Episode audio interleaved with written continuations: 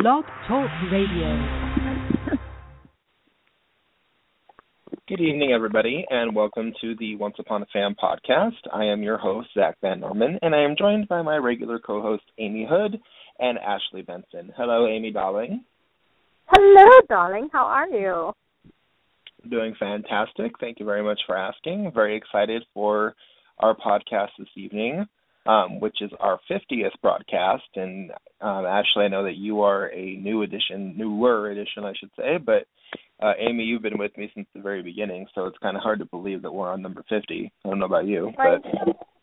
Yes, I can't believe. I just realized right before we started too that this was the 50th podcast when I happened to log in. I was like, "Oh, no way!"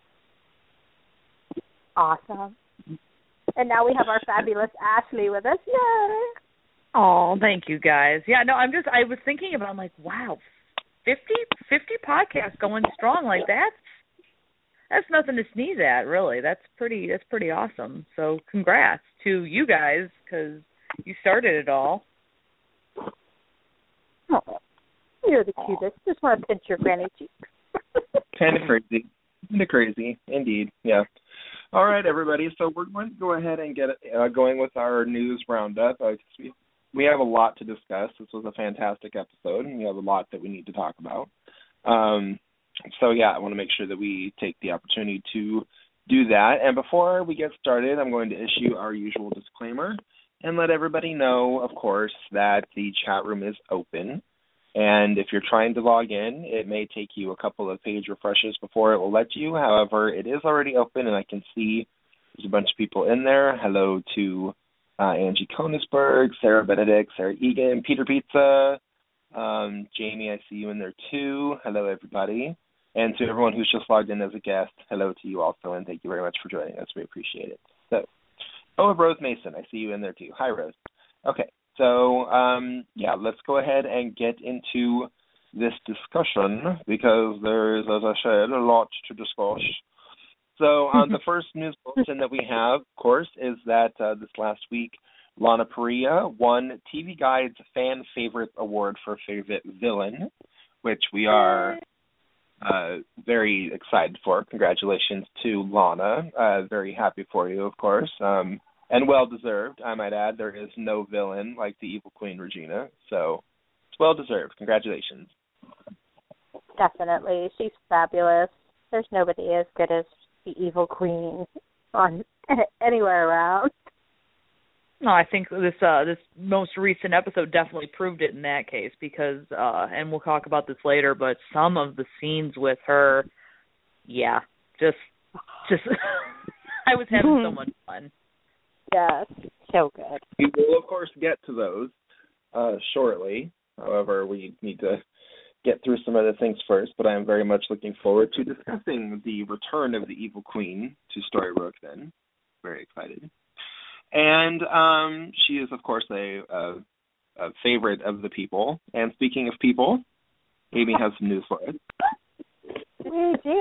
For the past several weeks, we've been telling you guys to vote, vote, vote for the People's Choice Awards. And they didn't really, on their site, have a time frame for it to stop. And I know in previous times it's gone pretty close to the airing of the show, but actually voting has actually closed this past week. So if you didn't already get a chance to vote, voting has ended for People's Choice Awards. So hopefully our our uh, oncers did really well and the Once Upon a Family came out in droves and voted. I know a lot of people that were going in every single day to vote for those uh, actors that vote for the show, vote mm-hmm. you know best couple, the character we miss the most. So hopefully we really get great representation when the show comes around. But voting has in fact closed for that. Sarah saying she voted like every day, so good girl. awesome. They're fabulous. And on top yes, of the acting, I think, uh, I did some voting myself, Jennifer Morrison. so uh, yeah, demo. excuse me there. Excuse me. What a strange cough you two have. I don't even know. Is this is this something going around? It is. Jamoitis. Swan yeah, fever. Swan fever. Yeah. You know, she's she just has you know she is she's quite the captivating effect on people. She's uh you know, she has she's a very effective character. Oh my, speaking of effective things. Ashley, you have some news for us on some things. I'm sorry, I'm still recovering from that pun. Um, I do have some news for you. Um, just recently, uh, postmagazine.com, and I am going to put a link to the article in the chat room right now.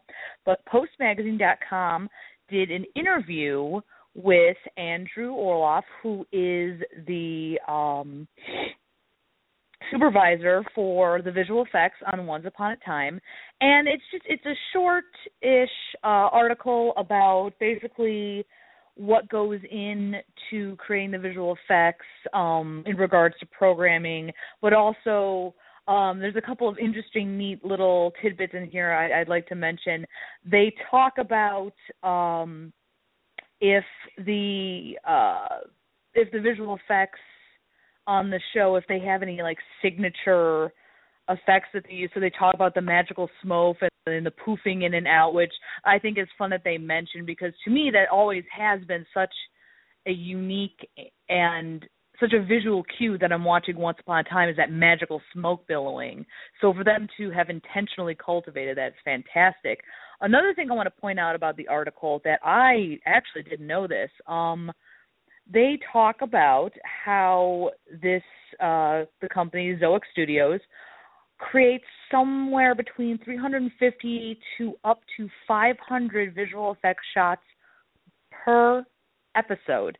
To give you an idea of what that means, um, Life of Pi, a movie that um, I believe was comprised mostly of visual effects shots, had about 960 shots total and only and 690 of those were visual effects.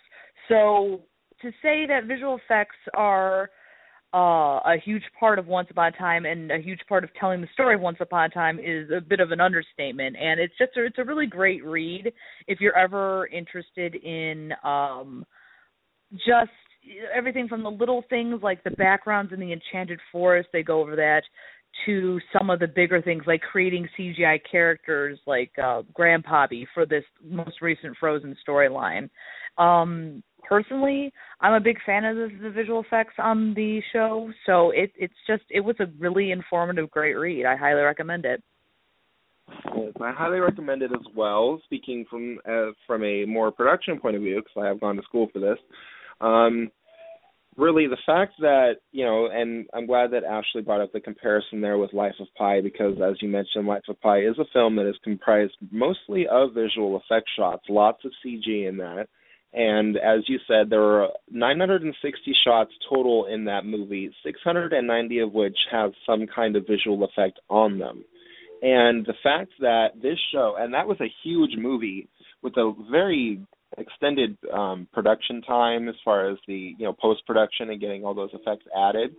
Uh, the fact that the show in Zoic Studios is including 350 to 500 effect shots per episode really, you know, lets you know that, you know, not only are they investing a lot of their budget into the effects, but also the fact that they manage to make them look as good as they do is really a testament to everybody who's working on the visual effects, not only the people at Zoic Studios, but also the directors, the the uh, lighting crew, um, the cameramen, everybody who is working on the production side of things. Because when it comes to visual effects, and it is something that is mentioned in the article, um, they have to be part of the production process from the very beginning. Typically, the studios who are doing visual effects are not so included from the very beginning for even as writing the episode goes because they have the budget and the manpower to you know deal with the kind of effects that are going on.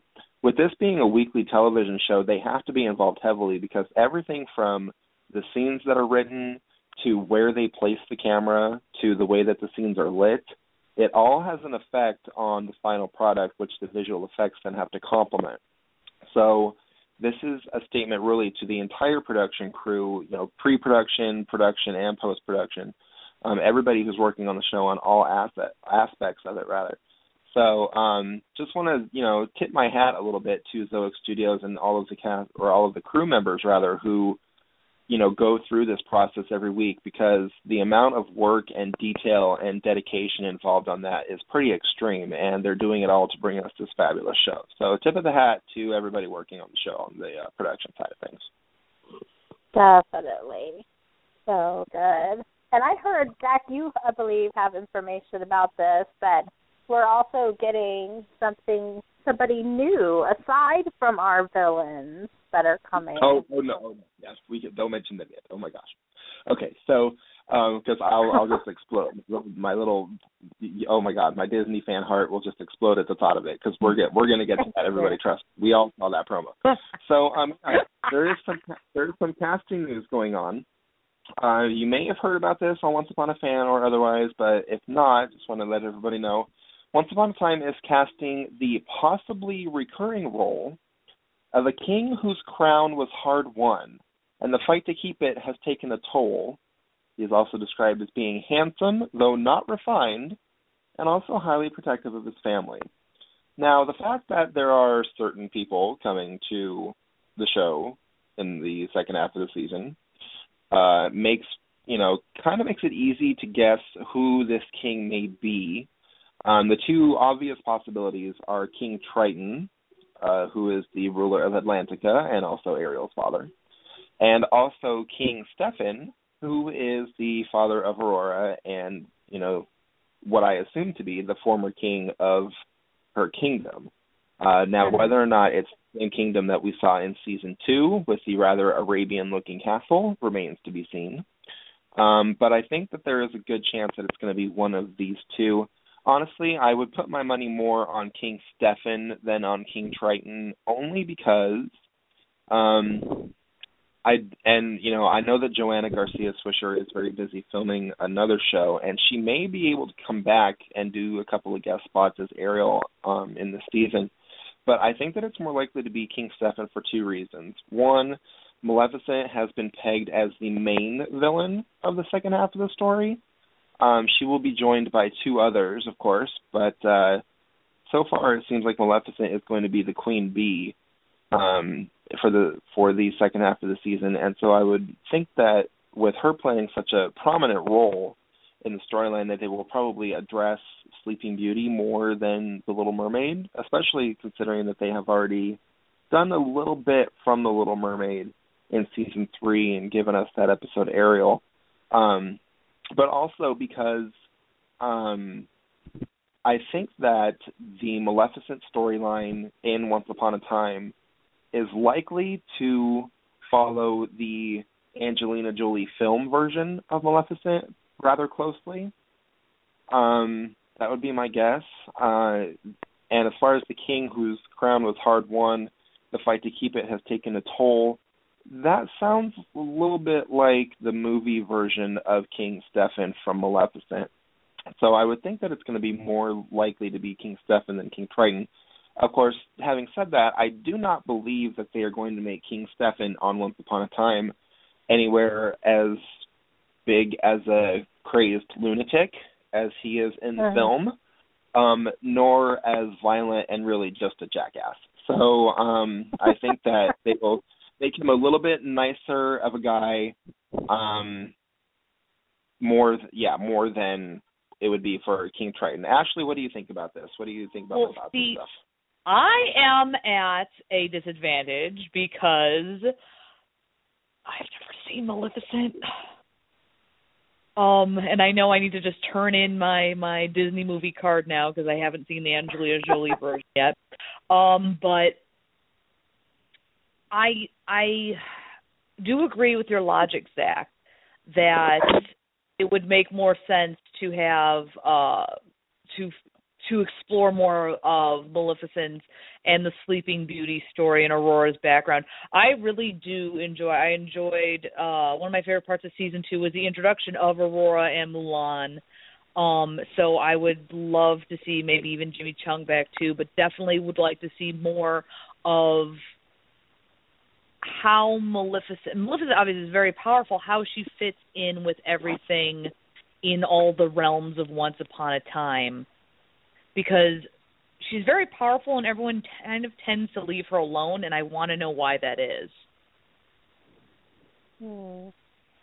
Let me Yeah. just say, and this this may be an unpopular opinion um, amongst people who are either in the chat room or for people who are um, listening to the podcast, either you know after the after our live broadcast now, or if you're listening to it and you know you're not in the chat room right now. I do not particularly care for the film version of Maleficent. Um, the reason being is that in the animated version, uh, Maleficent is a straight up villain. She is the mistress of all evil, as she proclaims herself to be. And the king and queen, King Stefan and his wife, the queen, are nice people. The film version of Maleficent takes the King Stefan character and turns him completely on his head and turns him into somebody that you would never recognize based just off of the animated version. And it also does some things with Maleficent, particularly at the end, and I won't spoil it for you, but at the end I do not care for it. Um, there there are iconic moments in the movie that are missing I mean or excuse me, from the animated movie that are missing in the live action version and particularly at the end and i i just i don't care for i think the movie as itself by itself is okay but as far as uh the fact that they were incorporating so many different things from the animated version of sleeping beauty i just don't care for it uh amy feel free to agree or disagree on that fact I thought that it was one of those movies that's visually stunning, and there were parts of the story that I really loved. I loved some of the twists, but but some of it, like I wanted, you know, that full on evil Maleficent that I love so much from the cartoon. I didn't dislike the movie at all by any means. I liked it, and I did like it more on the second viewing but it's definitely um I I did I missed that mistress of all evil, you know, dragon that that whole thing. I don't want to give away the ending either. I thought there were some really really beautiful things to it though. The movie is gorgeous and I love Angelina Jolie. She's ugh, gorgeous too, oh, yeah. but yeah. The house Maleficent. She did an excellent job, but um Yeah. yeah, sorry, continue. No, I was just gonna say. So it's. I mean, it's not. There. There were little pieces that I thought uh, should have been included that were not. But I mean, all in all, it's a beautiful movie. And Ash, you have to see it. It took me forever to see it too. I really can't say anything. It's only within like the last month and a half that I finally saw it. So Well, what I'm get, what I'm getting from you guys is that it's a great fantasy movie, but as a Sleeping Beauty movie, it leaves something to be desired, and that's kind of how I felt when I saw that uh Constantine movie with Keanu Reeves. Like, this is a Uh-huh. great science fictiony Christian mythology demons and you know holy relics movie, but it's a really crap Hellblazer movie. Um, so I think that's kind of interesting. Like if I go in watching it, I think with knowing to just kind of let go of like my Sleeping Beauty expectations, I think I'll probably enjoy it more actually. So maybe we'll see over the hiatus if I have time for uh movie viewing. Yeah, Yeah, I would, yeah, would definitely love check it out. I would love to get your thoughts on it. I would love to hear what you think. Um, and you know, so speaking of you know villains who are coming to the show, obviously one of them is Cruella Vil, being played by Victoria Smurfit, and she was actually mentioned recently in an article by Ginny Goodwin, and Ashley has that news for us. I do. Uh Ginny Goodwin, yes, it was a TV Line article and um what she mentioned about Cruella was uh she said and I'll quote from the article here, it like everything else on Once Upon a Time will make sense to the extent that you're like how was this not incorporated in the animated feature? She's a perfect once family member, absolutely. Now that's very interesting to me. I wonder, I mean, obviously we talk about the once upon a time family and the one family. I hope I kind of hope she doesn't mean like the literal once family, as in she's another branch on Henry's family tree. Um, oh my but god, yeah. what Poor uh, she mentioned. Well, yeah. Oh my God! Like, can you imagine that showing up at Thanksgiving? Like, darling. I don't know what she would say related at to everyone. But um, crazy. I find it very interesting um Ginny stresses so much that it'll make sense how she'll fit in because I know we've gone back and forth on the podcast Mm. um in about Cruella's role within everything with Once Upon a Time since she in her uh original tale doesn't have magic like how she would be incorporated where she would come from so I feel like that would be a very interesting part of her storyline that we're going to be seeing soon. What do you think, Amy?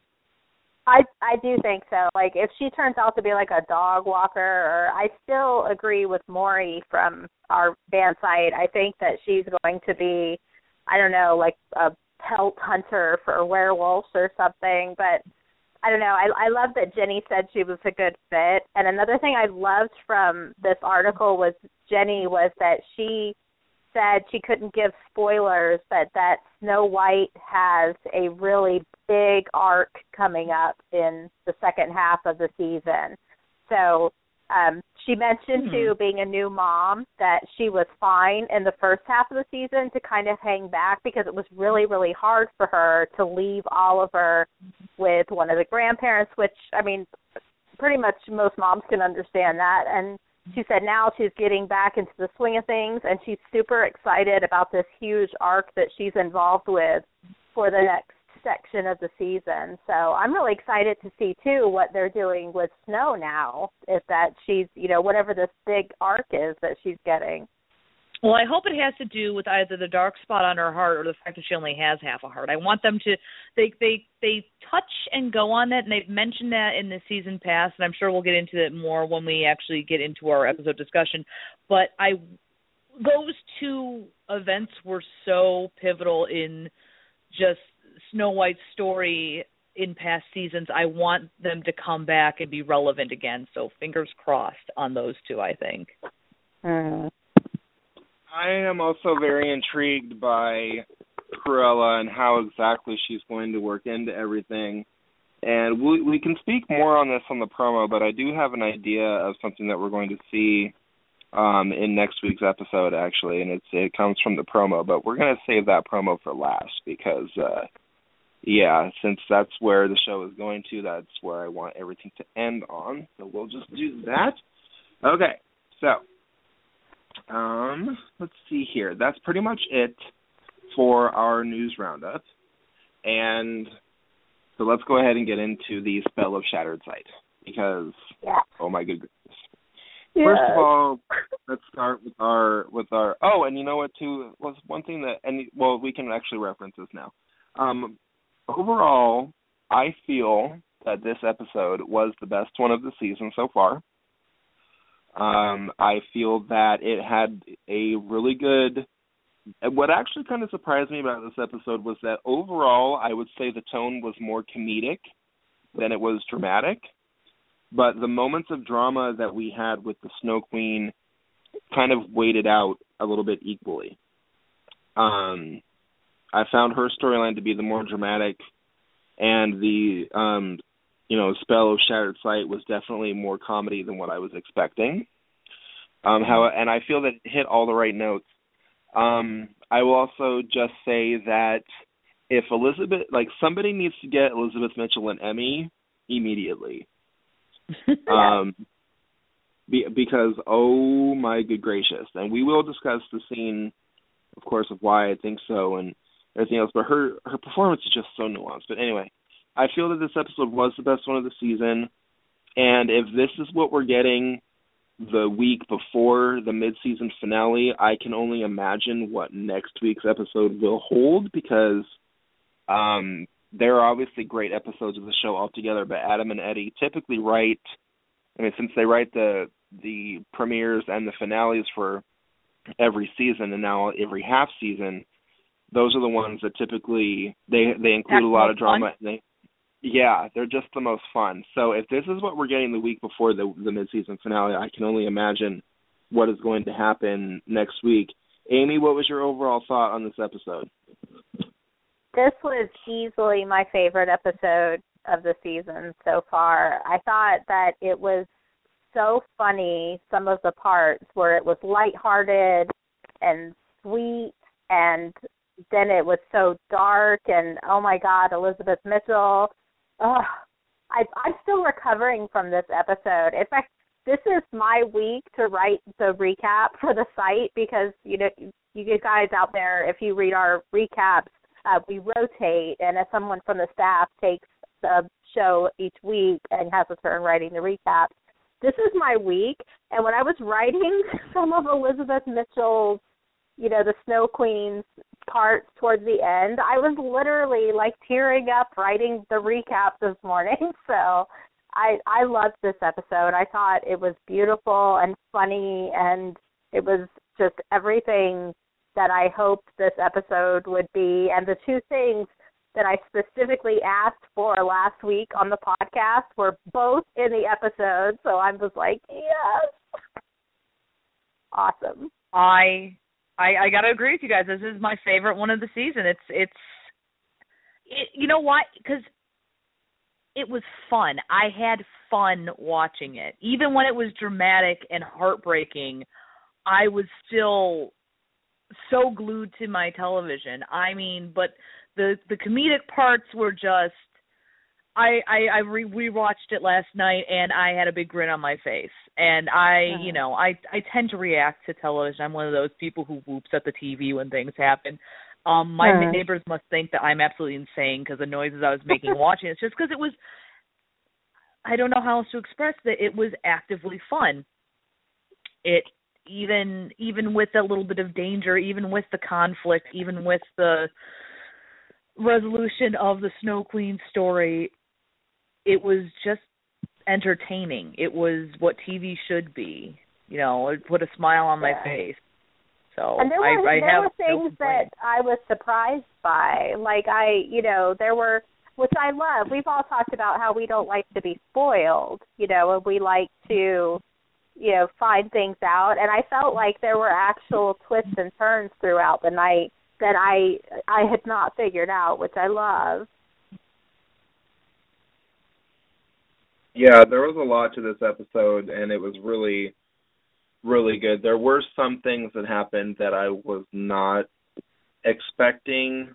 Um, I really didn't have any expectations going into this episode, um, but there were a lot of things that happened that just kind of blew my mind and reinforced the quality of the show to me and how yeah. good it can be, how good it has been in the past. And I really feel like this season, you know, and I know a lot of people are tired of the Frozen storyline, which I understand, but I really feel that this season has captured a creative spirit that the show hasn't had in a while. Not to say that it hasn't been creative and fun because I still think that it has been, but I feel that their integration of the Snow Queen into the Frozen story, the fact that Frozen is based on the Snow Queen fairy tale, how mirrors are such an important part of the show and always have been, the way that that worked. Um, there are so many layers to this storyline that I feel that it really sets the bar a little bit higher. Um, some people can't see past you know the whole Frozen storyline and the fact that it it didn't focus on our core characters as much. And again, I get that. I do think that the second half of the season is going to make up for it. Um, one of my friends actually said to me that if the Frozen half of the storyline was kind of more for fans of that movie who are, let's be honest, more kids than adults, the second half of the storyline is going to be for the adults more than the kids. Mm just based and that really excites me to to no end. Yes. I I when you said that I had to put the evil left because it just it gave me kind of a chill. Like you're like, but season four B is for the adults, and I agree with you. I think. I mean, I agree very much with you that we that we see we're seeing something that we hadn't seen before with the Snow Queen and then Elsa kind of being compared i don't want to say compared because they weren't actively being compared but being side by side on the screen and the audience you know seeing two different facets of one char- character basically. It was very neat. Um yeah, I mean, I uh, let's just put it this way. I went into the season when Elsa popped out of that urn in season 3 at the end of season 3, I literally went, "Oh, come on." at my television and I was really worried. Um I this season exceeded my expectations. I had after the first episode I really had no worries because I just I don't know, it, it just the way it was written in the way that we still the the frozen the frozenness never froze over our characters i don't think. We still had strong moments from them like scenes between snow white and regina or pretty much everything in this past episode especially emma's uh flash or yeah flashbacks in foster care. We just got so many great little morsels from our characters that i yeah i that's what i really liked about the season Yeah, I definitely been a- agree. I was afraid Frozen was going to, and I love Frozen, but I I was afraid it was going to take over and leave, you know, our core characters out and make the focus Frozen. I felt like they made a very nice incorporation with the characters, and they sort of. I can't remember if this was you, Zach, that used the word. They made like a nice framing, or maybe it was Ash to I think it was the- What so yeah, one of you guys said that they made, you know, great framing for the story where they were in and out and, you know, kind of mm-hmm. around but they didn't take over, which I liked. I liked that they kind of did accompany and that we did get the other version of the Snow Queen who I ended up loving. Yeah, I love the Snow Queen so much, and I wish that she could have stuck around. Um, however, I I think that the uh, the resolution to her storyline was so many things that we'll talk about when we actually get to that point because we're not quite there yet. Um, so let's start out with basically, you know, how the episode went, and of course, you know, it opens with us seeing that Storybrooke is literally tearing itself apart.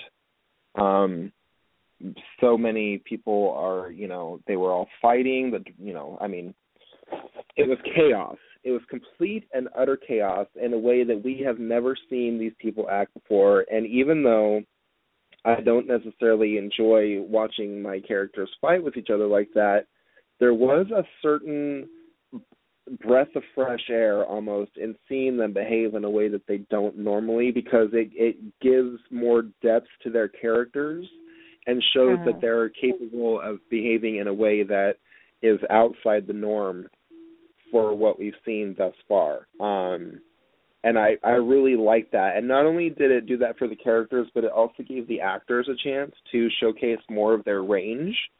And I Mhm. really enjoyed too. It's it's really fun for me as a fan of not only the show and the characters, but also of all the actors to get to see them display their range of talent, to get them act in ways that they don't normally on the show, and bring us really a different version of the characters, which I think is a very unique accomplishment considering the fact that we have already seen the Enchanted Forest, non cursed versions of a lot of them. We have seen mm-hmm. in season one the the cursed versions of them. We've seen them as both people, as the integration of both from season two onward. And now to have seen them all acting this way, it really is just giving more facets to all of their characters, and it was really interesting to watch. I agree, and I love the interaction between the dwarfs. I mean, Happy trying to kill Grumpy with a crossbow, Doc slapping Dopey and yelling at him in the middle of the street to speak when Dopey's a mute.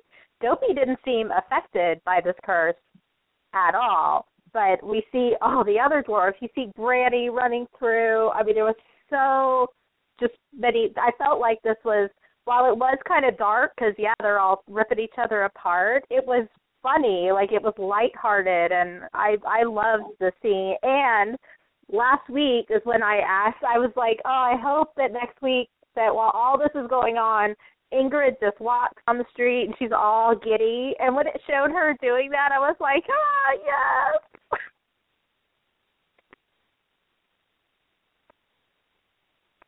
I really like seeing um our mains, uh, our main characters taking that as well. But I did love I every time somebody stepped out in the street and just I love that while there was some focus, a lot of it was kind of in the background. There was just background shenanigans. Like it gave you a real sense that the entire town was just going haywire. I mean, I wonder, like living in Storybrooke, what I would really love an episode. Um, and it was it was kind, you know, that was kind of hinted at um in a past season about the dwarves being like, well, you know, Snow White and Charming and everybody aren't here, so like everything's nice and chill. I would love an episode from somebody other than the core group's point of view, just the entire episode, just to see how they would deal with something like this. Where, I mean, if you weren't up to date on like the Snow Queen terrorizing the town, you know, you wake up one morning and you instantly hate your your roommate or your significant other, and just kind of having to deal with that. I just I think that's an interesting aspect of it as well. Um, yeah. So that was one of the things that was really fun for me is to see everybody tear each other apart with the curse, both our secondary characters and our main characters, because we got some great scenes that we're going to talk about later um, between a lot of our main characters uh, that I'm really excited to talk about. Same here. So let's get into that, shall we? All right. So one of them, of course, and I I just want to. So okay, talking about the mains, let's just get to it. Snow White and Prince Charming in the jail cells. Oh. So, Charm, Charming and Snow have always been my favorite couple on the show. I think that they may always, you know, they probably always will be. Um, because they were the first couple that I was rooting for. They were the ones in season one that I I just wanted them to get together. I've always been into snowing. The Charming family have always been my favorite characters. So, um, it was I was excited to see what was going to happen with them. Seeing them kind of going at each other in the jail cell.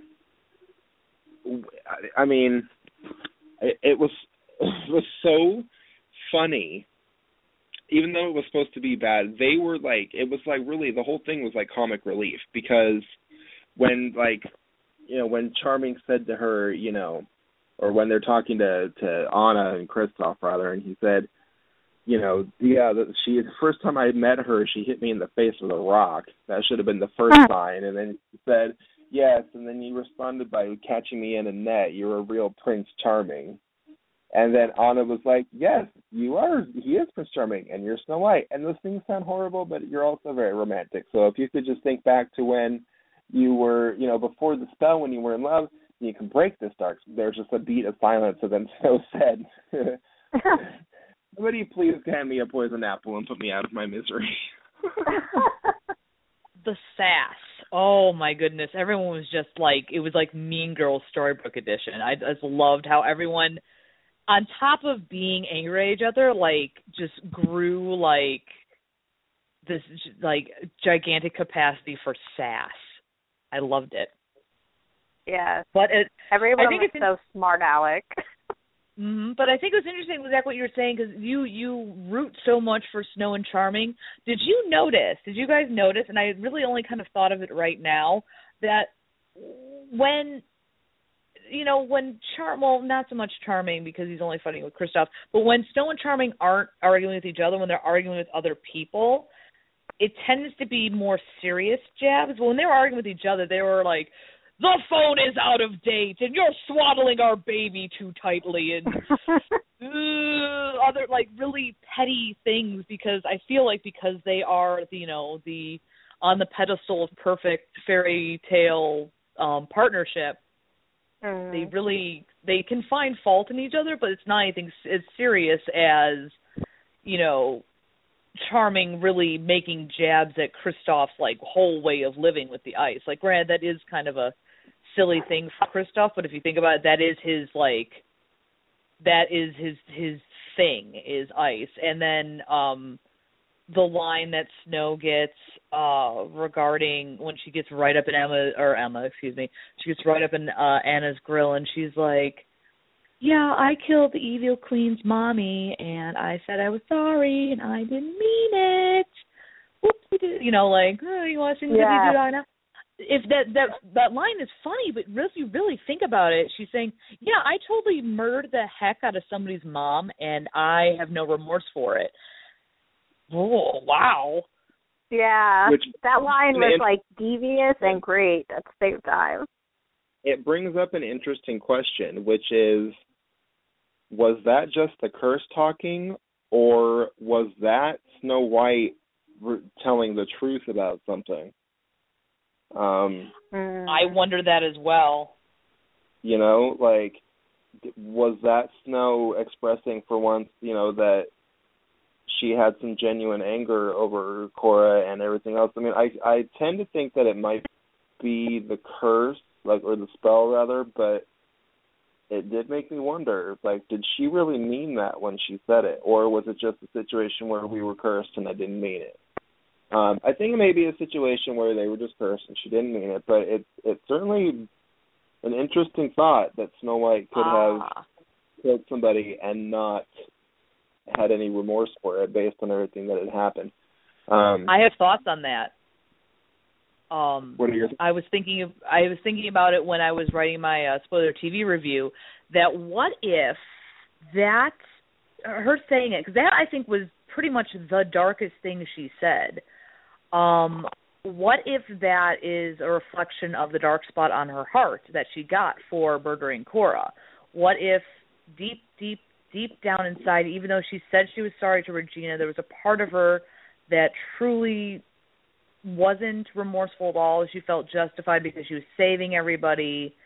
She didn't feel that regret because it her like some weird piece of her mind she knew that this was it was the right and just thing to do and this curse what if that brought it out? And and because that was just such a piercing thing for her to say for me and and surrounded by all of the comedy it just it really really sticks out. So i'm wondering if that is that dark spot um in her heart uh coming out because of the curse. Gosh, I hope not because I want Charming to have the dark spot. Um, that's just a personal Ooh. preference. I, I do. I just. I mean, I'm sorry, but I've already seen Snow White go a little bit dark when she had, you know, when in season one when she didn't really know Charming and remember him, and she had the heart of darkness. I've already seen that. I want Charming to have a little bit of. I want. I want Charming to be not so charming. I do. Um, I want him to have a darker side. We know Josh Dallas can play that because the way that he played Charming's brother James um Uh-huh. in season two with uh the Jack and the Beanstalk story, I mean that he can play it. And, you know, the fact that James you know, and granted evil isn't born, it's made. You know, James was raised by King George, so that's probably why he was a jerk. The fact of the matter is that if he has like that personality trait in him, then it's possible Charming does too. And I want to see that come out in Charming just a little bit, to see just to you know give him like I was saying earlier to give him some more depth and to give him a little bit more character development and showing that you know even you know I mean if, if we know that if Snow White can kill people then you know Prince Charming's got to be capable of something bad too. Now he has always Uh-huh. been the fix you know not giving up in the show and if he were to stay that way I, it's not like I would mind that I mean I wouldn't mind it at all but I just I would also think that it'd be very interesting to see him get a little bit of sass and attitude himself when he's not cursed. They did kind of hint, you know, a little bit at that in season three when they were in the Enchanted Forest, um, in the episode The Tower, when he, you know, went into the stables and was drinking out of a you know, he went to go have a drink out of a flask. Like, you know, hey, charming and you know, he enjoys a shot of whiskey now and again. Okay, cool. So, you know, I would just like to see a little bit more of that just to see what what it would do to make Charming a little bit different. Um, I will Uh-huh. say that, I mean, having said that, and kind of you know veering on another direction here, I literally laughed out loud when Snow told Charming that their baby is not a breakfast burrito. Yeah. Like, I mean, I had a genuine chuckle over that one. It it completely just cracked me up. I and I don't know if it was the delivery or the the idea, the picture in my head of a baby wrapped in a giant tortilla. But I agree with you. Like that, I that line just kind of jumped out at me because she's like, "It's a baby, not a breakfast burrito." Agree. There's so many great Actually, lines like that. of- it honestly reminded me of when we were in line for um Comic Con this year, and I was using that aluminum foil blanket, and I wrapped it- You're cosplaying as a Chipotle burrito. Yeah, when I was For anybody who- For anybody who hasn't seen the picture, um, even though it only gets down to about 60 degrees when you're camping out for Ballroom 20 at Comic Con, it's still kind of cold uh, in relation to everything. So I had bought a like dozen gross of these foil emergency blankets. Like, yes, I will reflect the heat and be warm. They kind of sucked, but Zach was sitting there wrapped in one, and we were joking because we're sitting there in the middle of the sidewalk, and people are like, "What you in line for? What's going on?" What's you know?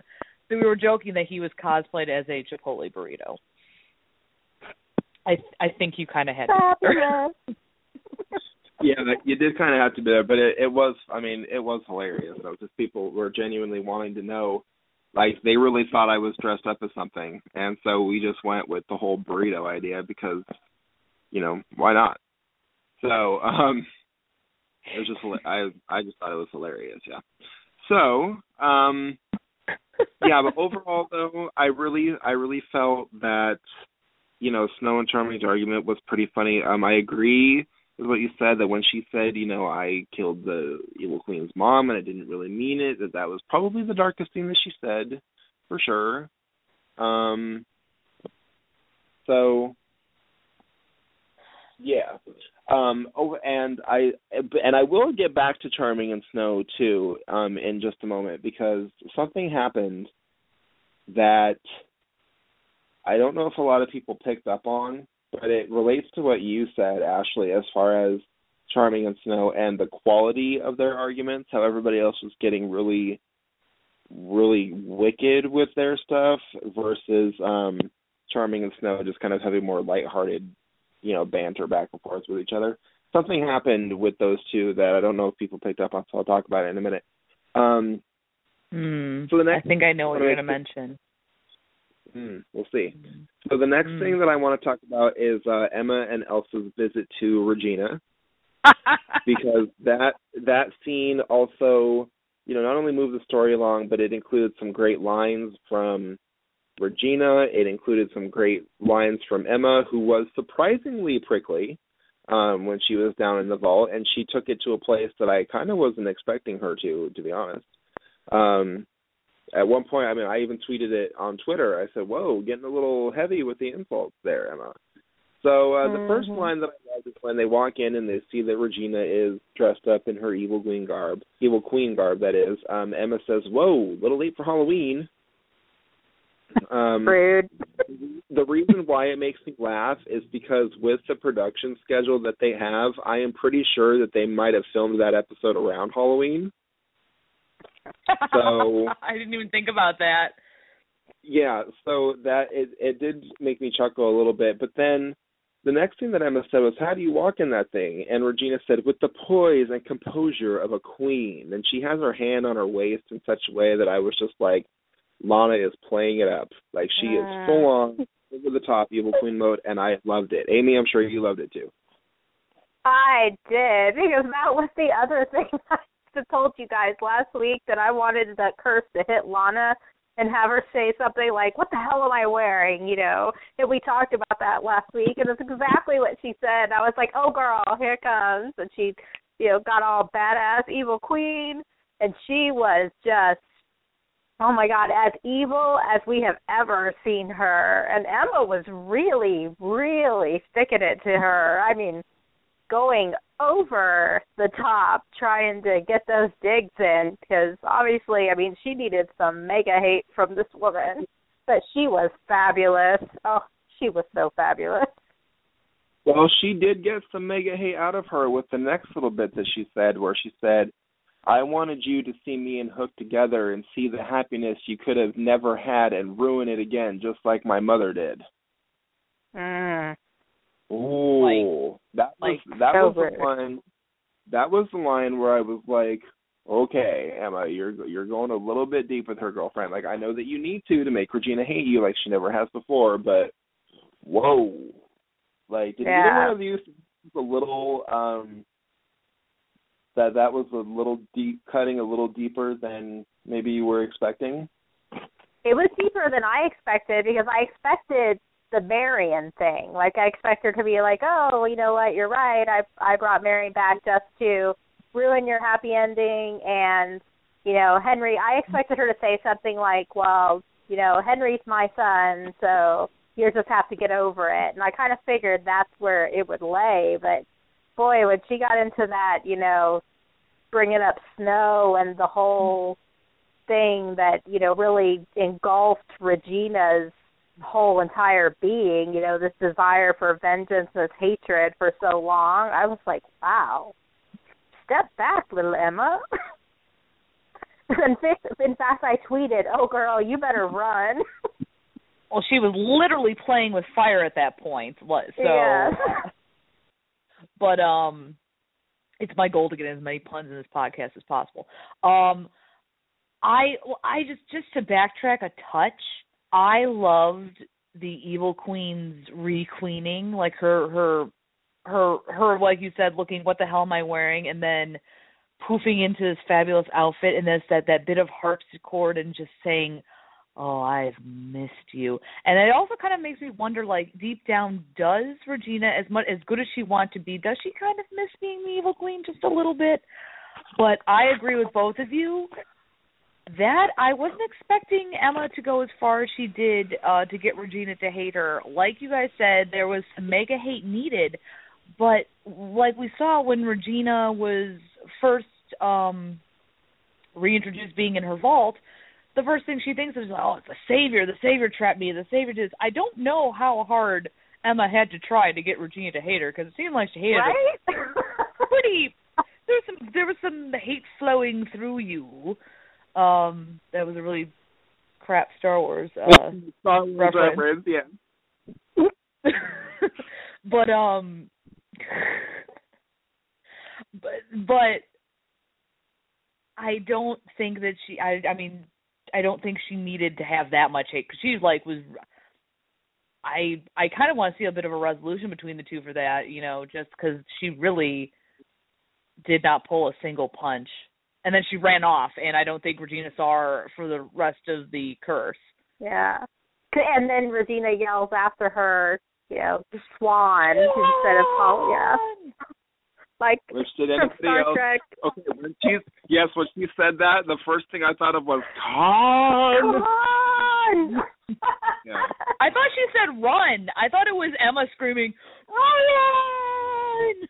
Because she knew she was in trouble. Because I didn't, I you know, I I don't watch with the closed captions on because they annoy the heck out of me. So I heard run at first, but I like that she shouted swan more. Fabulous. Yeah, I loved it. I mean, they're right there. Like I was like, ooh, that's that's very. um, that's very. uh That yeah, that was that was good. It was good stuff. I enjoyed it. Um, and I it especially like the fact.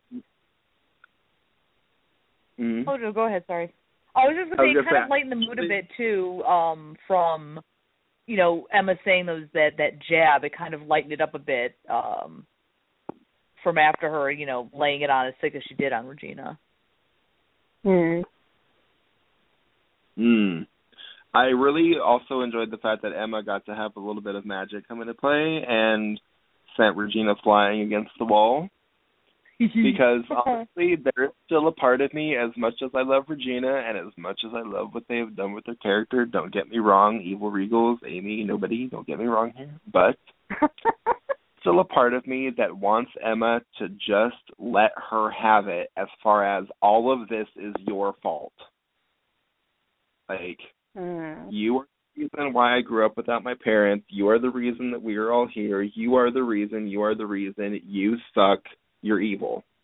Like, part of me wants it to happen. And granted, I know that if Regina hadn't done what she had done, then Henry wouldn't be around and everything else. And obviously, I love Henry, so I would want him around. However, that does not negate the fact that Regina has done a horrible thing and as of yet has not received her comeuppance. Somebody needs to give her her comeuppance. And I want it to be Emma just because I feel like Emma is the one person who could really dish it out to Regina and it would shut Regina up. Because she normally tends to have some kind of comeback or some kind of quip for anybody who calls her on her crap except for Emma. So I just feel that it mm. should be Emma because she's the one person that she can't say, "Oh well, you know, you're a horrible person. You do this, blah blah blah." She robbed Emma of a lot of things, and yeah, that's just how I feel. So that's just how I feel. Um, but yeah, overall, I thought that that was fantastic, and of course, that whole confrontation led to Regina getting out of her vault, which led to her going to the sheriff's station looking for Emma, which led to the greatest the best thing ever cat fight I have ever witnessed on television. You could yeah. call that a cat. Well, time out. You can't call that a cat fight. They were throwing each other over furniture. that was, was no, like an MMA was, beat down. yeah, there was no there was no scratching. There were like elbow drops. You cannot call that a cat fight. okay, okay, that's a valid point. I re- I withdraw my comment from court. However, um, I'll allow it. Sustained. Okay, thank you. Yeah. um, so but yeah, um that sword fight. Well, first of all, when Snow told Regina, you know, when she's like, "What? You gonna use your your magic, Regina? Afraid to get your hands dirty?" And she was like, "I don't need to use magic against you. I want to see you bleed." And then just you know, and what I also loved too was the fact that Snow's blade was a normal silver, and Regina's blade was black. Yeah. Loved, Loved it. it. Oh yes, I did darling. J'adore it. Um, j'adore, Dior. Um, somebody call hmm. Charlize Theron. Okay, so uh, yeah, I thought that was fantastic. I I I thought it was great. Um, because it was just a good juxtaposition of of who they are. I mean, really, Snow White and you know Snow White was against the black blade, and her blade was still And, yeah. I love the I fact that they broke almost the everything in the sheriff's too. station.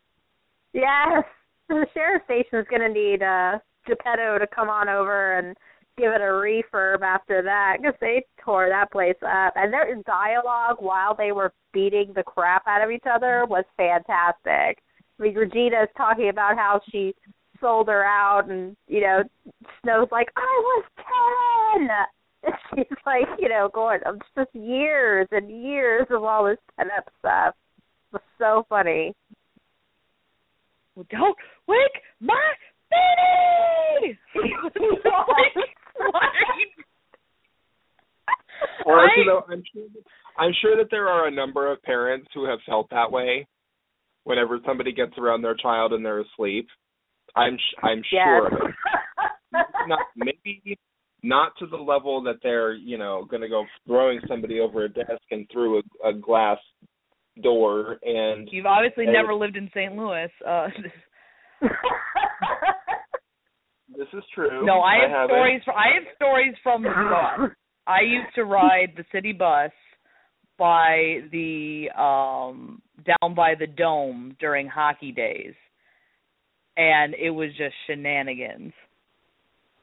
Down by the day, down by the bay where the watermelons grow.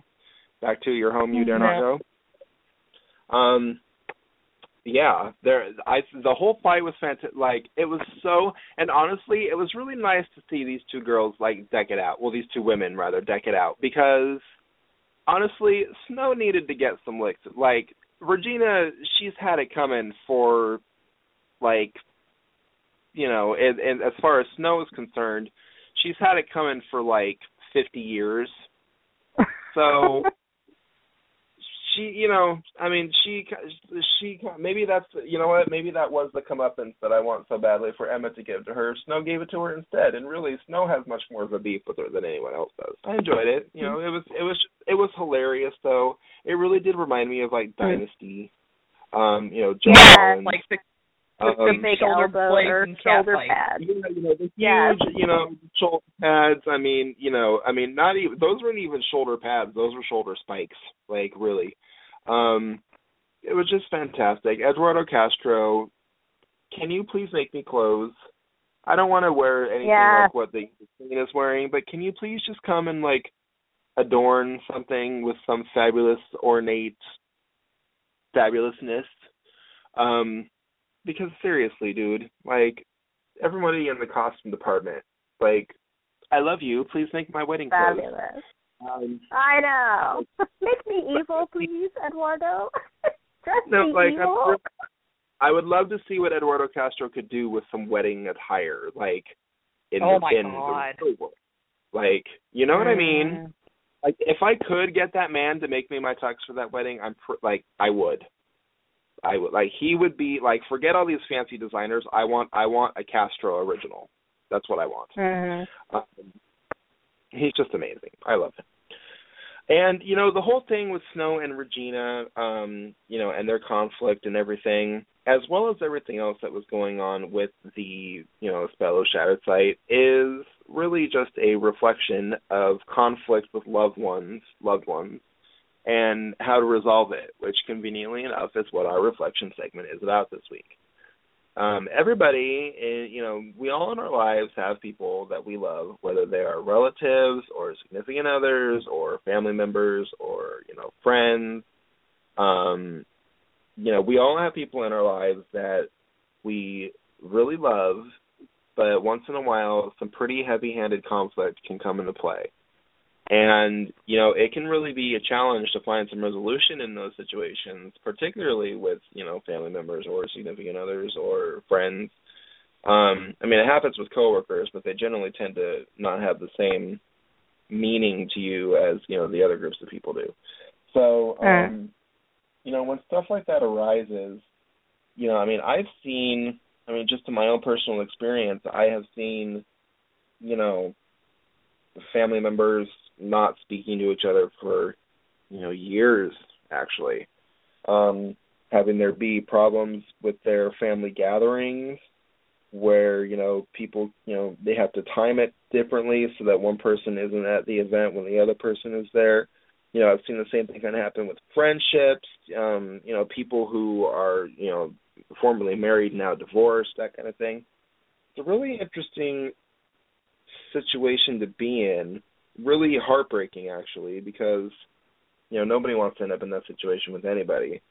And you know resolving it and you know because a lot, a lot of times it can go a little bit more personal. You start to see more and more of the negative aspects of somebody. And it just starts to take on almost like a poisonous kind of feeling. Like it's a it's a poison that really invades your heart and soul towards this person if you let it which is basically what Uh-huh. happened with it happened with Regina and Snow, you know what I mean? So Mhm. when that happens, being able to move past those issues and kind of get some resolution and you know even if you may not be able to forget what happened at least trying to you know forgive them and move on you know i think that's a challenge that everybody faces in life um and i would now like to invite ashley if you have any um anything you want to touch on with that subject while we're in this segment please you know speak speak your uh, Oh, your sure. thoughts on Well, I feel like time heal these things.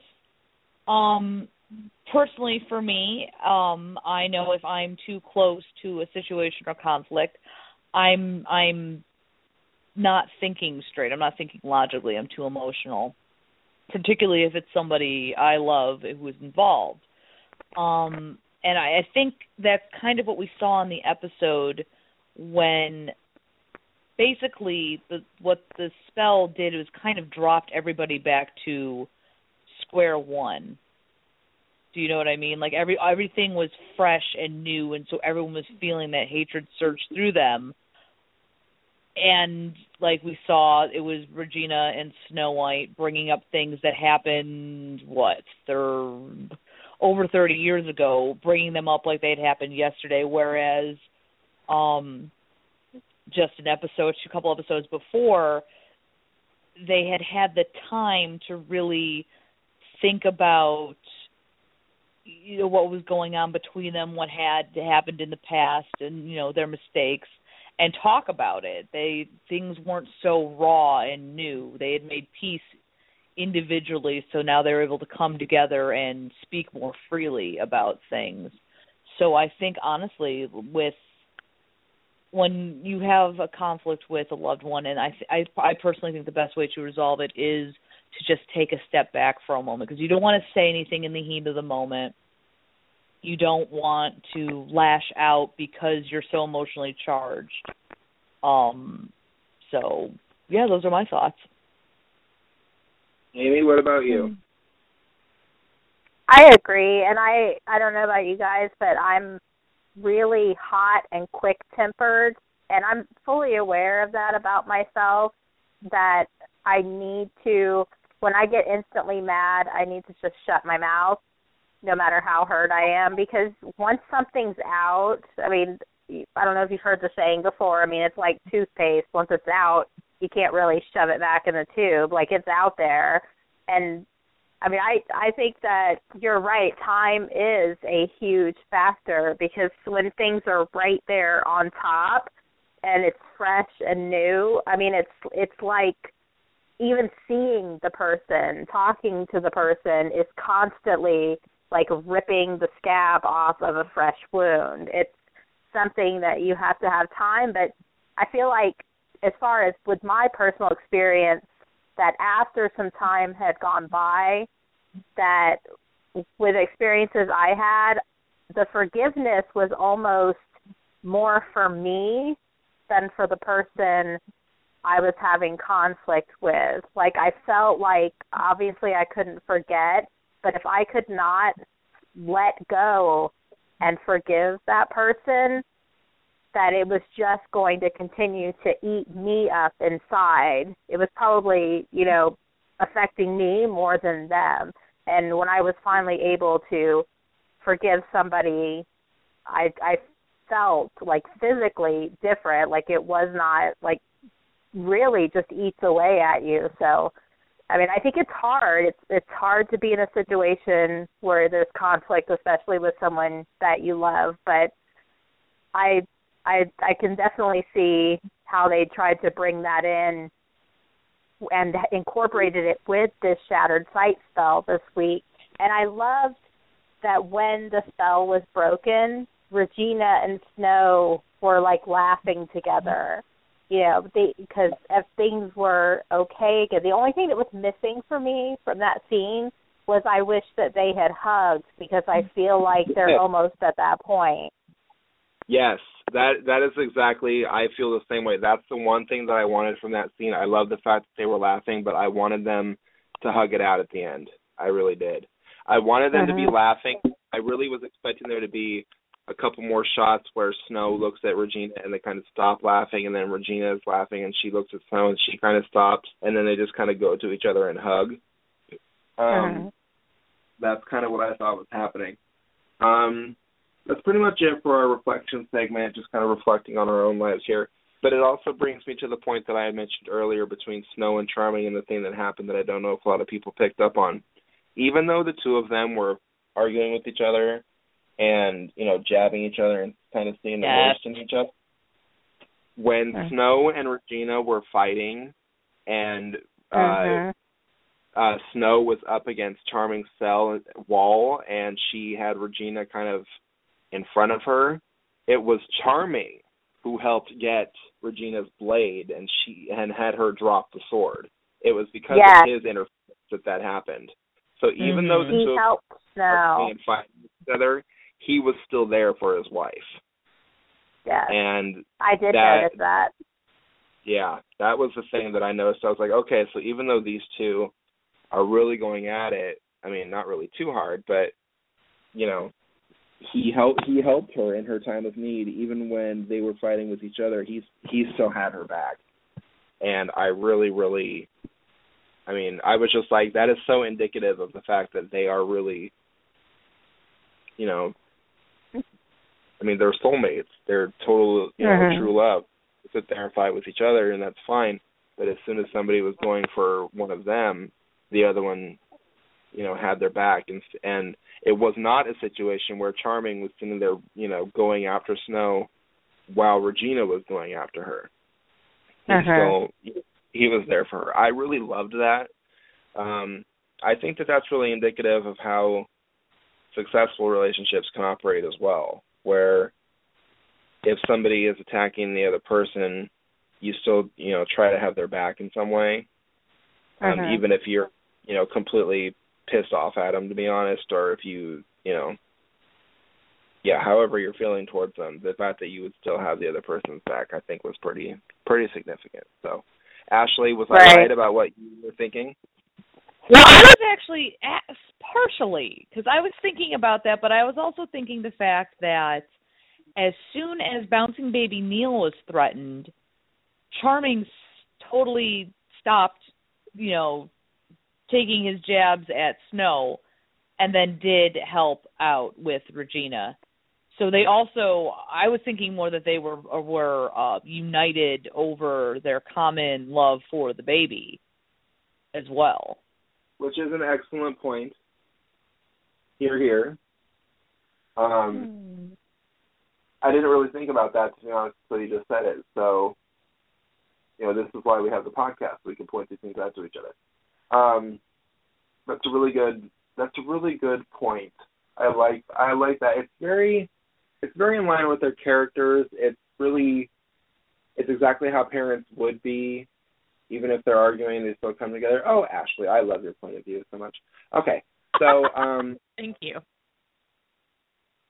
So yeah, I think that's that's a great point. Okay. Um so now we're gonna get into um some of the more heavy handed stuff because all the things we've been talking about so far have been more mm, light hearted, shall we say. Haha. Hmm. Um Oh. so the first thing I want to talk about is Ingrid and Emma's past. Oh. Hmm. oh Um, my god. Okay, I first was of so all, when, conflicted. when she when Emma when young Emma was going to run away out of the home and Ingrid was waiting for her downstairs drinking cocoa by the way. Oh um, no. and Emma was going to go and she said it's too it's so unfortunate that you have to leave when Kevin is so afraid of spiders.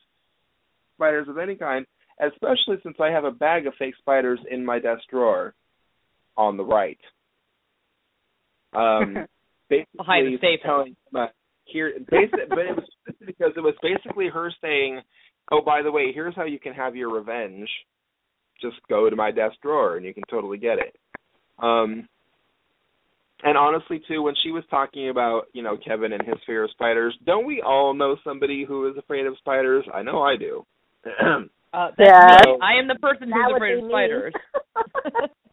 yeah, I'll be your person too. I, I don't do anything with that many legs. Ah. I'm not touching that one. Um so I'm Oh. Hello. Um, yeah, so oh my god. Okay, okay, we're steering this in a new direction. Yeah, so Kevin's afraid of spiders, and Ingrid and Emma are sitting there having a conversation, and they're they're kind of bonding and everything. And then um they go to the, I mean, what is it like the fair? The Uh, boardwalk. carnival, right? A carnival, something like that Mm. and they're you know they go to the machine they go to the claw The claw, the claw chooses who will go and who will stay. Ooh.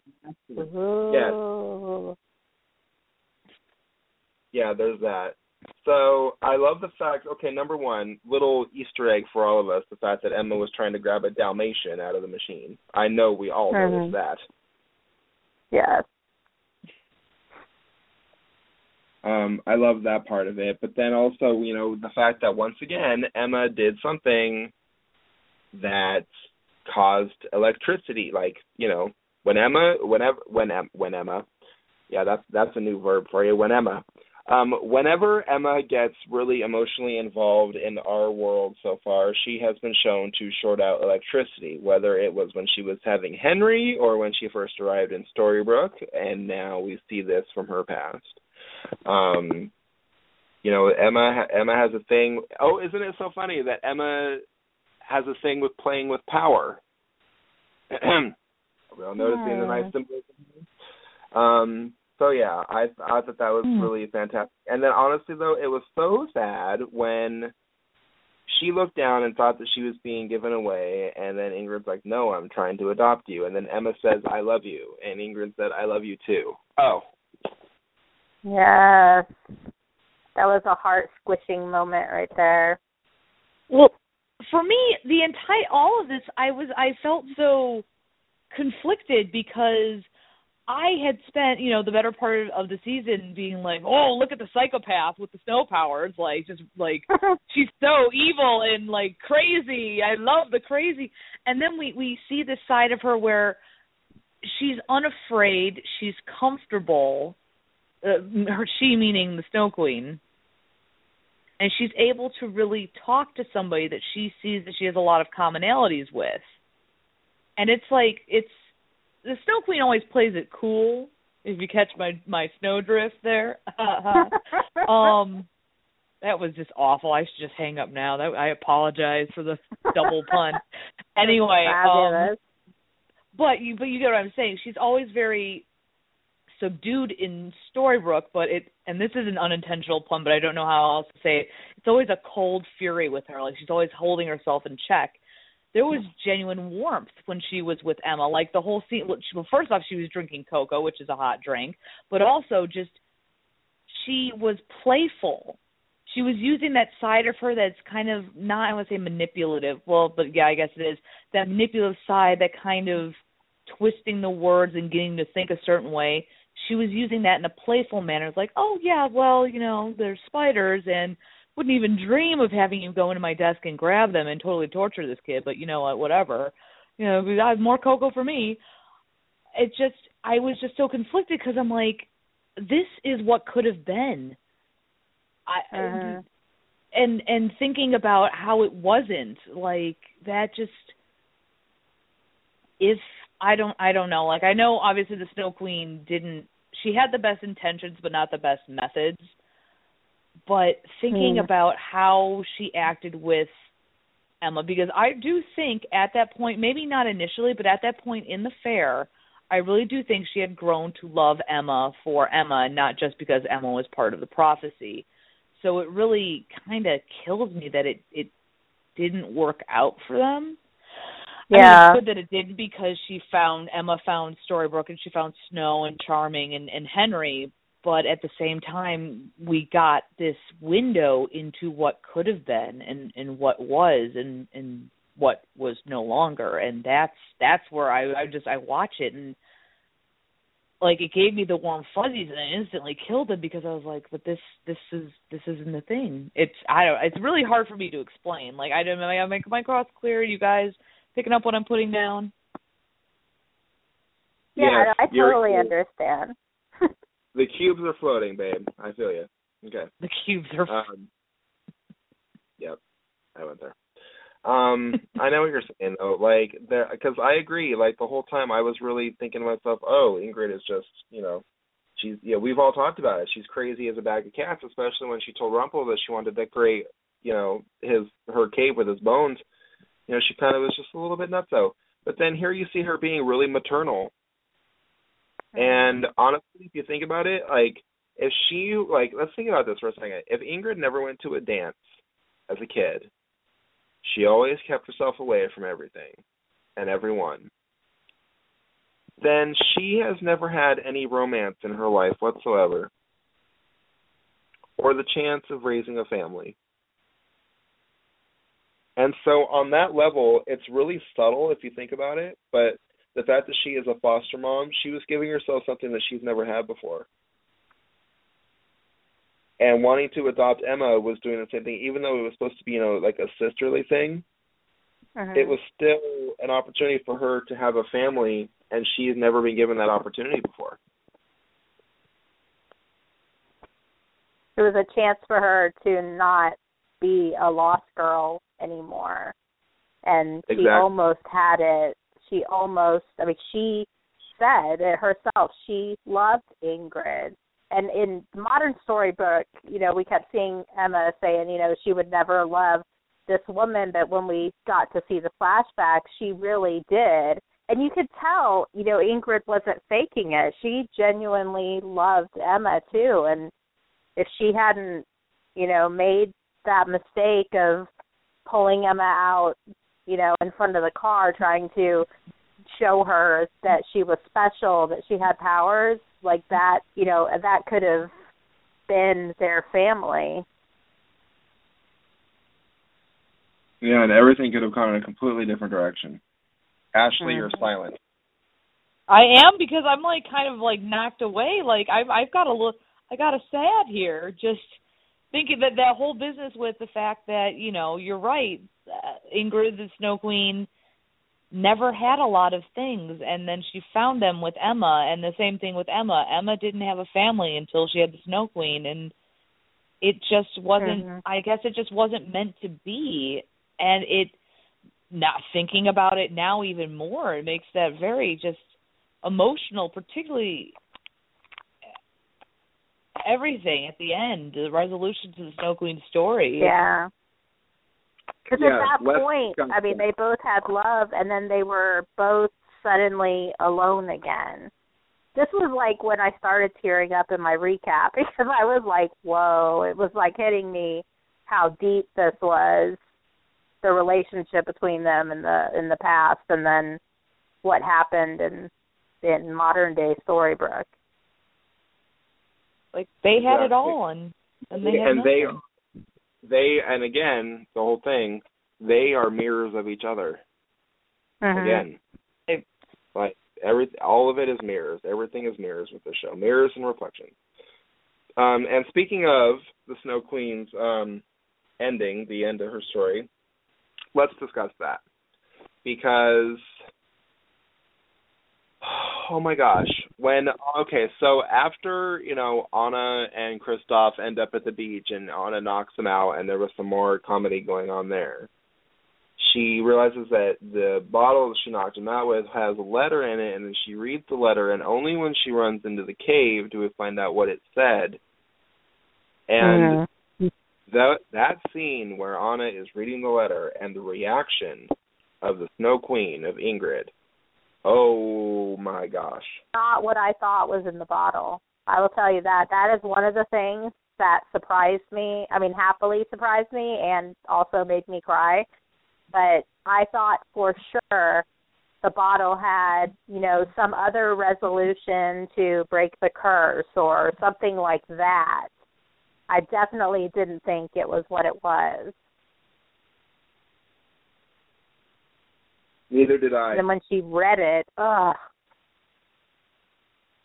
Yeah, when she I read it just- aloud, oh, the look on the Well, yeah. As like the the tear, like the tears that were coming, and like she was so like really taken aback and emotionally overwhelmed to the point that she had to accuse Anna of being a liar. And the way that she was saying, "You lie, my sister hated me. She called me a monster and put me in that urn." You could Mhm. see it, you could hear it, and you could really feel her pain at that situation. It was amazing. That and that scene Yes. right there, that that was the scene why Elizabeth Mitchell needs an Emmy pronto. yes no that scene definitely like when when you like you said when she really kind of loses it and she's just screaming at anna and it's just there's so much because you know like we she always plays it very and up until that point she had played it very cool and she was just like okay you know these are your memories etc but seeing her when she loses control like that is just it was it was kind of scary even like when she when she I don't know she she smacked Anna or what she did, but I really thought she like killed the girl for a sec. I was like, oh, I didn't realize we are gonna go there. I mean, you know, that's how that's how intense she was, and Uh, you know what? Oh, on that note, you know what I was expecting? I thought when she had done that, I was expecting Anna to start freezing again like she did in the movie. oh yeah, Mm. That's what I, I thought that she was going to turn. I thought that she was basically doing the same thing to Anna that she had done to to Helga, but that you know some act of true love again with Elsa would um, unfreeze her again. And I kind of thought that's where they were going with it, and I'm glad that they didn't because the aftermath of that when she grabs the letter and reads it herself, falls to her knees and is just like, "Oh, Gerda," and then she's like, "What have I done? I have to reverse this." Oh my god! Like you can see You that have the moment where the weight the weight lifted, like the uh, like the ice melt, like that act of true love melted her frozen heart. Oh my good gravy. Okay, Yeah. brainwave, brainwave. So Mhm. yeah, I just thought that it was it was it was just oh, it was such a great moment. And then when she walks away and she's like, I have to undo this and you know, she brings, you know, whatever she brought down around herself, ice, mirror, a mix of the I think two it was things. the mirror. I think she was recalling all the mirror shards from everyone's eyes, is what it was. Yeah, I kind of that's I, how I saw it. Yeah, I kind of wondered whether or not it was like just ice that was built up in the cave, or if it was like part of the shattered cur- or shattered sight spell, like that was still like kind of hovering around the cave that she was bringing back around her. But yeah, she brings it all around, and you know she tells you know Emma and and Elsa that they deserve their memories, and she gives them their memories back, and then she says how you know the three of them are so special and to never forget it. And that you know Emma a long time ago a prophecy said that she would lead her to her sisters. And that's what she has now. And all she ever wanted was the love of her sisters and she has that and now she can join them oh Oh my god. Oh, you're making Done. me cry, put a fork in me put a fork in me i'm done i'm done Yes. well, I and think the it's very interesting too. Oh my god, the music. Well, okay, yeah, well, the music. Oh, let's the talk about music. that, Oh, yeah, that the music. Oh mark I, Isham, I think we all re- I think we all remarked about it on Twitter that we were all blown away by the music in that scene. Like there better be a season four soundtrack. Here- here's what made it different. This was the first. This is one of the first times where Mark Isham used a choir instead of Mm. string or the or instruments to get that across. Like the whole like it was almost like the Yeah. beginning of- it rem- you know what else it reminded me of, and I'm glad I just did the ooh. It reminded me of the music that opens and closes Titanic. Like you know what I'm talking Yes. about? Yeah, You know what I exactly. Which is Mhm. appropriate since Titanic, you know, icebergs, ice, you know, ice ahead. Okay, Oh. we all on the same. Okay. Yes. So that, but yeah, the that, the fact that it was more chorals and instrumental was what did it. And Mhm. then the flashback, like after she basically like dissolves, and then you see the flashback to the three of them holding hands. It was almost like the three of them Ah. were. Oh my god. Yes. I'm like Well, and- someone just knocked me in the head right now. Oh my god. That I I almost expected that picture, but when they showed it on the screen and the three of them were, you know, holding hands and skipping and like that's exactly all she ever wanted. I mean, in the end, yes, she sacrificed herself, but she was also saved by, you know, love. And that you know she got to be with her sisters again. And that's for years and years you know that's all she wanted. And then we got to see them together. I was like oh sniff sniff Well, and that was a line that really stuck out to me from uh Gerda's letter was that she, you know, she had said all she said that all she wanted to do, you know, she hoped one day to, you know, hold her sister's hand again because that was their thing was the hand holding. And when, you know, when Gerda was or was um, right before she put uh Ingrid into the urn, Ingrid's like, "Take my hand, take you know, hold my hand, you know, make tell me, Mhm. tell me you're we're okay." And she and she refused. Yeah And she would not hold her hand so the fact that at the very end, as you were saying, you see the three sisters in their younger versions holding hands. Finally, it's you know they they finally are getting their happy ending, and I do think it's a bit interesting that um it and correct me if I'm wrong if I'm really you know exaggerating here, but is this the first like big baddie villain that took themselves out that that realized that they in order to win they had to lose almost like the self sacrifice thing i don't recall and rumple doesn't count because it was peter pan who was the bad guy in season 3a but uh-huh. i don't really recall a villain who willingly saw the error of their way a, a new villain willingly saw the error of their ways and stepped down. And even our our quote unquote villains uh if you want to call them that regina and rumple more so regina than rumple considering how delightful he's been this season um it took a lot to show her the how you know the error of her ways and for her to quote unquote like lose. She still doesn't consider herself to have her happy ending. Ingrid has her happy ending. And she also I, I, I feel like i'm going in a couple different directions at the same time so i really need to narrow it down. But the villain got her happy ending as well as willingly made a sacrifice to end what was her threat that she sent out. And I feel like this is the first time we've seen either of those things really happen with in the show. Uh, am, am I am I am I too generalizing? Am I reaching here? Help me out, guys. No, I think this was the first definite redemption and sacrifice. I mean, I think you're you're right. That's you know really you know she got saved by her sister's love, but exactly what you said. I love that phrase. She had to lose, you know, her life and still sacrifice to get back, you know, what she wanted with her sisters. But she was so okay with it. It wasn't she was like happy that she finally got to be with her sisters again. So she's, you know, giving up her life, but at the same time she knows she's going to this better place where they're all three going to be together. So I think, I mean, I I think you're definitely on the right track there. Yeah, this was the first. I mean, you know, with there was no sacrifice and redemption with Zelena. There was no sacrifice and redemption with Peter Pan. There was no real mm-hmm. redemption for Cora. She was just a horrible person all the way to the end. So mm-hmm. Well, not not all the way to the end. She had her heart in for like five seconds, smiled, and then she yeah. did. She had five good seconds. yeah, five good seconds after a lifetime of wickedness. Um, mm-hmm. No, so I, I know how you feel about Cora Caesar, but no. Um, She's I, safe. no. She, she is a horrible person, and you know, ding dong, the witch is dead. So, um, yes.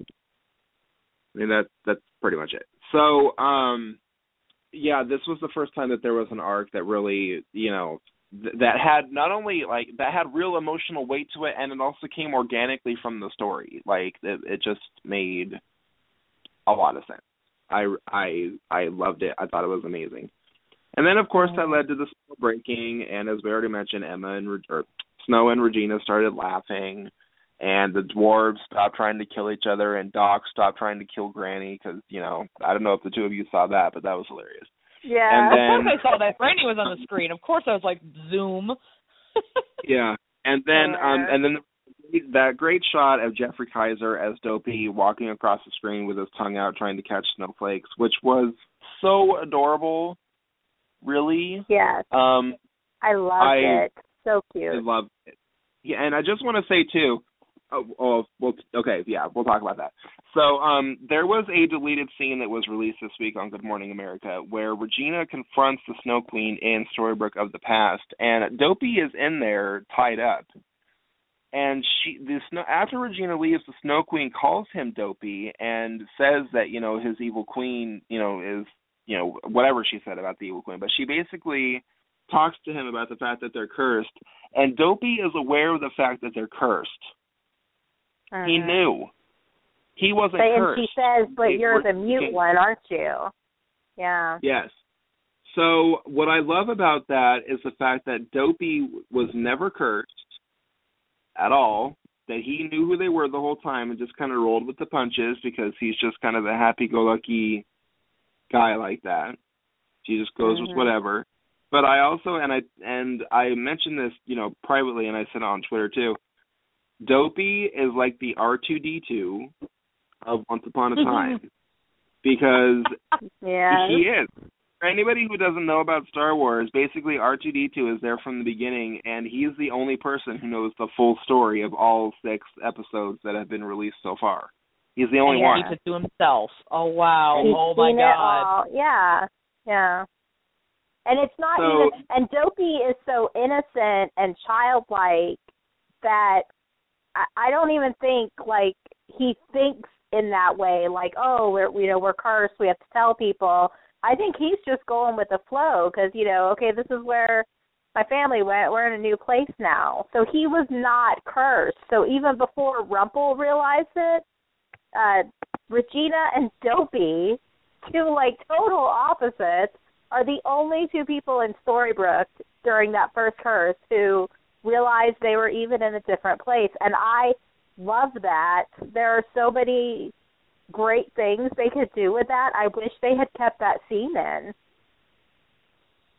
Yeah, I don't know where it would have gone because in the momentum of everything, it didn't really like. I was wondering how would you cut that into the episode, like, like because then that would have mean that there had to be a scene where Dopey went in and he knew that they were cursed, and she would have had to tie him up, and and Regina would have had a reason to go into the ice cream parlor. Like there were so many scenes that they would have had to keep included in order to make that one happen. That I get why it was cut, but I'm glad that Yeah. they showed it to us because it does show the fact that Dopey knew they were cursed the whole time and just never said anything to anybody.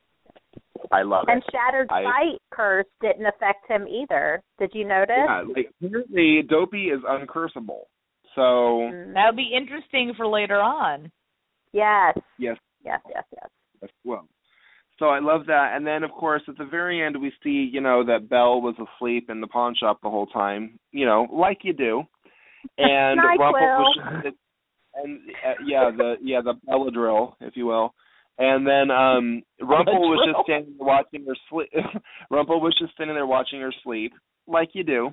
And then Hook comes in and they talk about the fact that, you know, he needs to enjoy this last snowfall because it's going to be his last and you know, Emma and everybody else has nothing to fear from Rumple, but he can't make the same promise for the rest of the world because apparently Rumple is now going all Lex Luthor on us.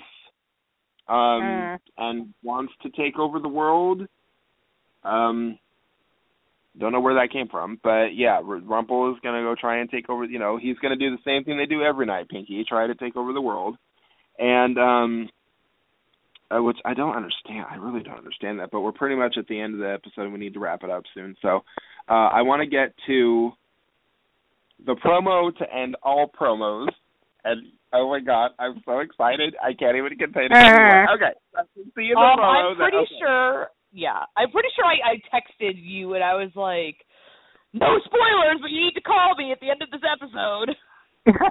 Yes, you did.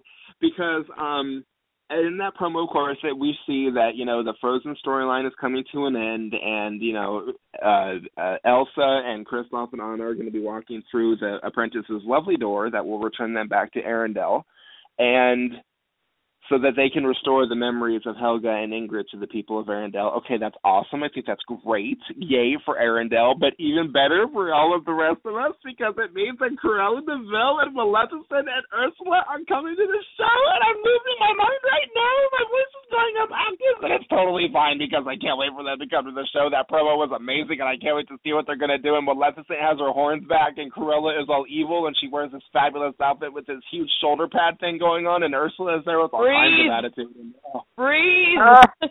and the hair, oh my god, so much evil. So I, I- want to see the outfits. Oh my god, you know they're going to be epic. I I I need next week's episode so bad.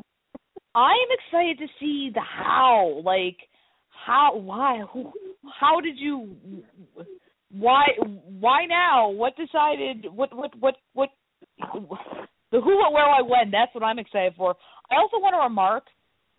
I'm liking. Um, I mean, we've already seen Maleficent on the show, and like uh, I believe you said at the beginning of the podcast, Zach, she's taking a more Maleficent the film take on her look, which I'm not sure how I feel about that because it is closer to the Disney version, but at the same time, I liked her look in season one, so uh, it, it's up in the air for me. I'll have to, you know, we'll we'll see for that. But I'm liking horns. the look. Horns. well, was, yeah, she had the horns. We're very we're very excited about that. But I am um I I am not being able to speak because I'm still thinking about that fantastic promo, but I'm really loving the looks of both Ursula and Cruella, particularly Cruella's look, though it is very close to what we traditionally expect for Cruella. Seeing it in motion in the promo as opposed to like a cell phone picture from like 200 yards away on set or whatever, it moving in it, it looks good. Like things look how yes. So Mm. more of that. Um and then Ursula, like I mean, I as as much as I would love to see Yvette Nicole Brown back in the role, I understand there's reasons why that's not possible. I'm loving Ursula's look as well. So I just I think just and here's the other thing. We know that they're coming. We don't know again, we don't know anything else other than that. We have no idea what's happening next. And that I think is the most exciting thing of all. The potential. Mm. No doubt. I can't. I just think it's going to be a mm. hot, evil mess, and I can't wait to see it. All three of them together.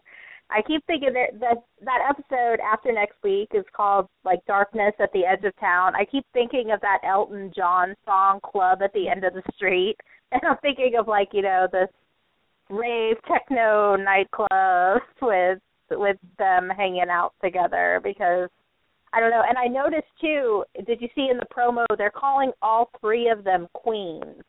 Like Cruella must have had some kingdom in the Enchanted Forest, and obviously She's the we queen of Maleficent fashion. That's did. what it is. She Fashion, is. darling. Edna Mode, eat your heart out. Yes. Ah, Ursula, so fabulous. I can't wait to see it. Too, but I have a theory about that. So, I think that because in the promo they show Belle getting kidnapped, because you know that's what Belle does, and um, so yeah, they show Belle getting kidnapped, and I'm pretty sure that that scene where Cruella is saying "We will be the victors," I'm pretty sure that she's saying that to Belle in their like evil lair where all the birds were flying over by the ocean. I'm pretty sure all those shots are interrelated, um, because number one, you see the shot of Belle wearing her Enchanted Forest hoodie and or cloak rather, whatever you want to call it. It's green, Hoodie. and she opens a tent to see a Dalmatian. Mhm. And then later on, you see her wearing the same clothing when she gets kidnapped. Hmm. So I think that you know Cruella is kidnapping Belle, and their press release said that there's going to be intrusion during Belle's stay at Rumple's castle that causes a huge thing, both in the past and in the present. Hmm. That There I will be that's, shenanigans. yeah. I I, I want to see how that's going to play out. Like, do you think that the intrusion in the past, like the past kidnapping of Belle, resulted in her not being there in Storybrooke in the future? Perhaps, Hmm. like she fades away because of some sort of evil no shenanigans. I have no theories. I have no theories on this one. Me either. I feel like I need to see next week's episode to even start to develop my uh evil trio theories because as of right now we really don't know how they're coming in, what you know, if we're seeing them in the past first, if we're seeing them in Storybrooke first, what the whole connotation is. So I think I'm gonna have to wait until after next week and and start to develop a theory. Yeah, I I agree with you. Like I the and which that that's the worst though is because we're gonna have next week and then we're gonna have until what March first, all that time to percolate our theories. Mm. Oh, That's okay because the whole time that we're thinking about theories, we'll also be watching Galavant.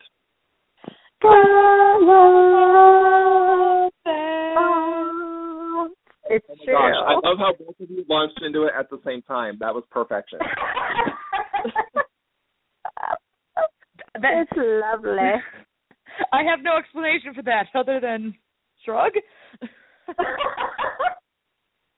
Vitamin water? Ice cream. Oh, it must have been ice cream.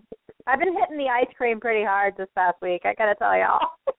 You're gonna have to replace it with some sort of evil. I said shrug, not drug, by the way. No, I said drugs. I was like, well, Uh, no, I have vitamin not, water. no. I well, you can't see me. I'm shrugging here with a with an sh. Yeah, I thought you said the only Drugs. explanation could be like drugs, and I was like, whoa, whoa, whoa. No, no, it was I'm- I'm like- I I'm like, was- I have, I have vitamin water and ice cream. Do And then when you said those that, I was like, "Oh Lord, they didn't understand me." I'm I'm face palming in my living room right now. it's all I good think time. on that note, uh, I don't know about you guys, but That's the end of the. We've reached the end of our show.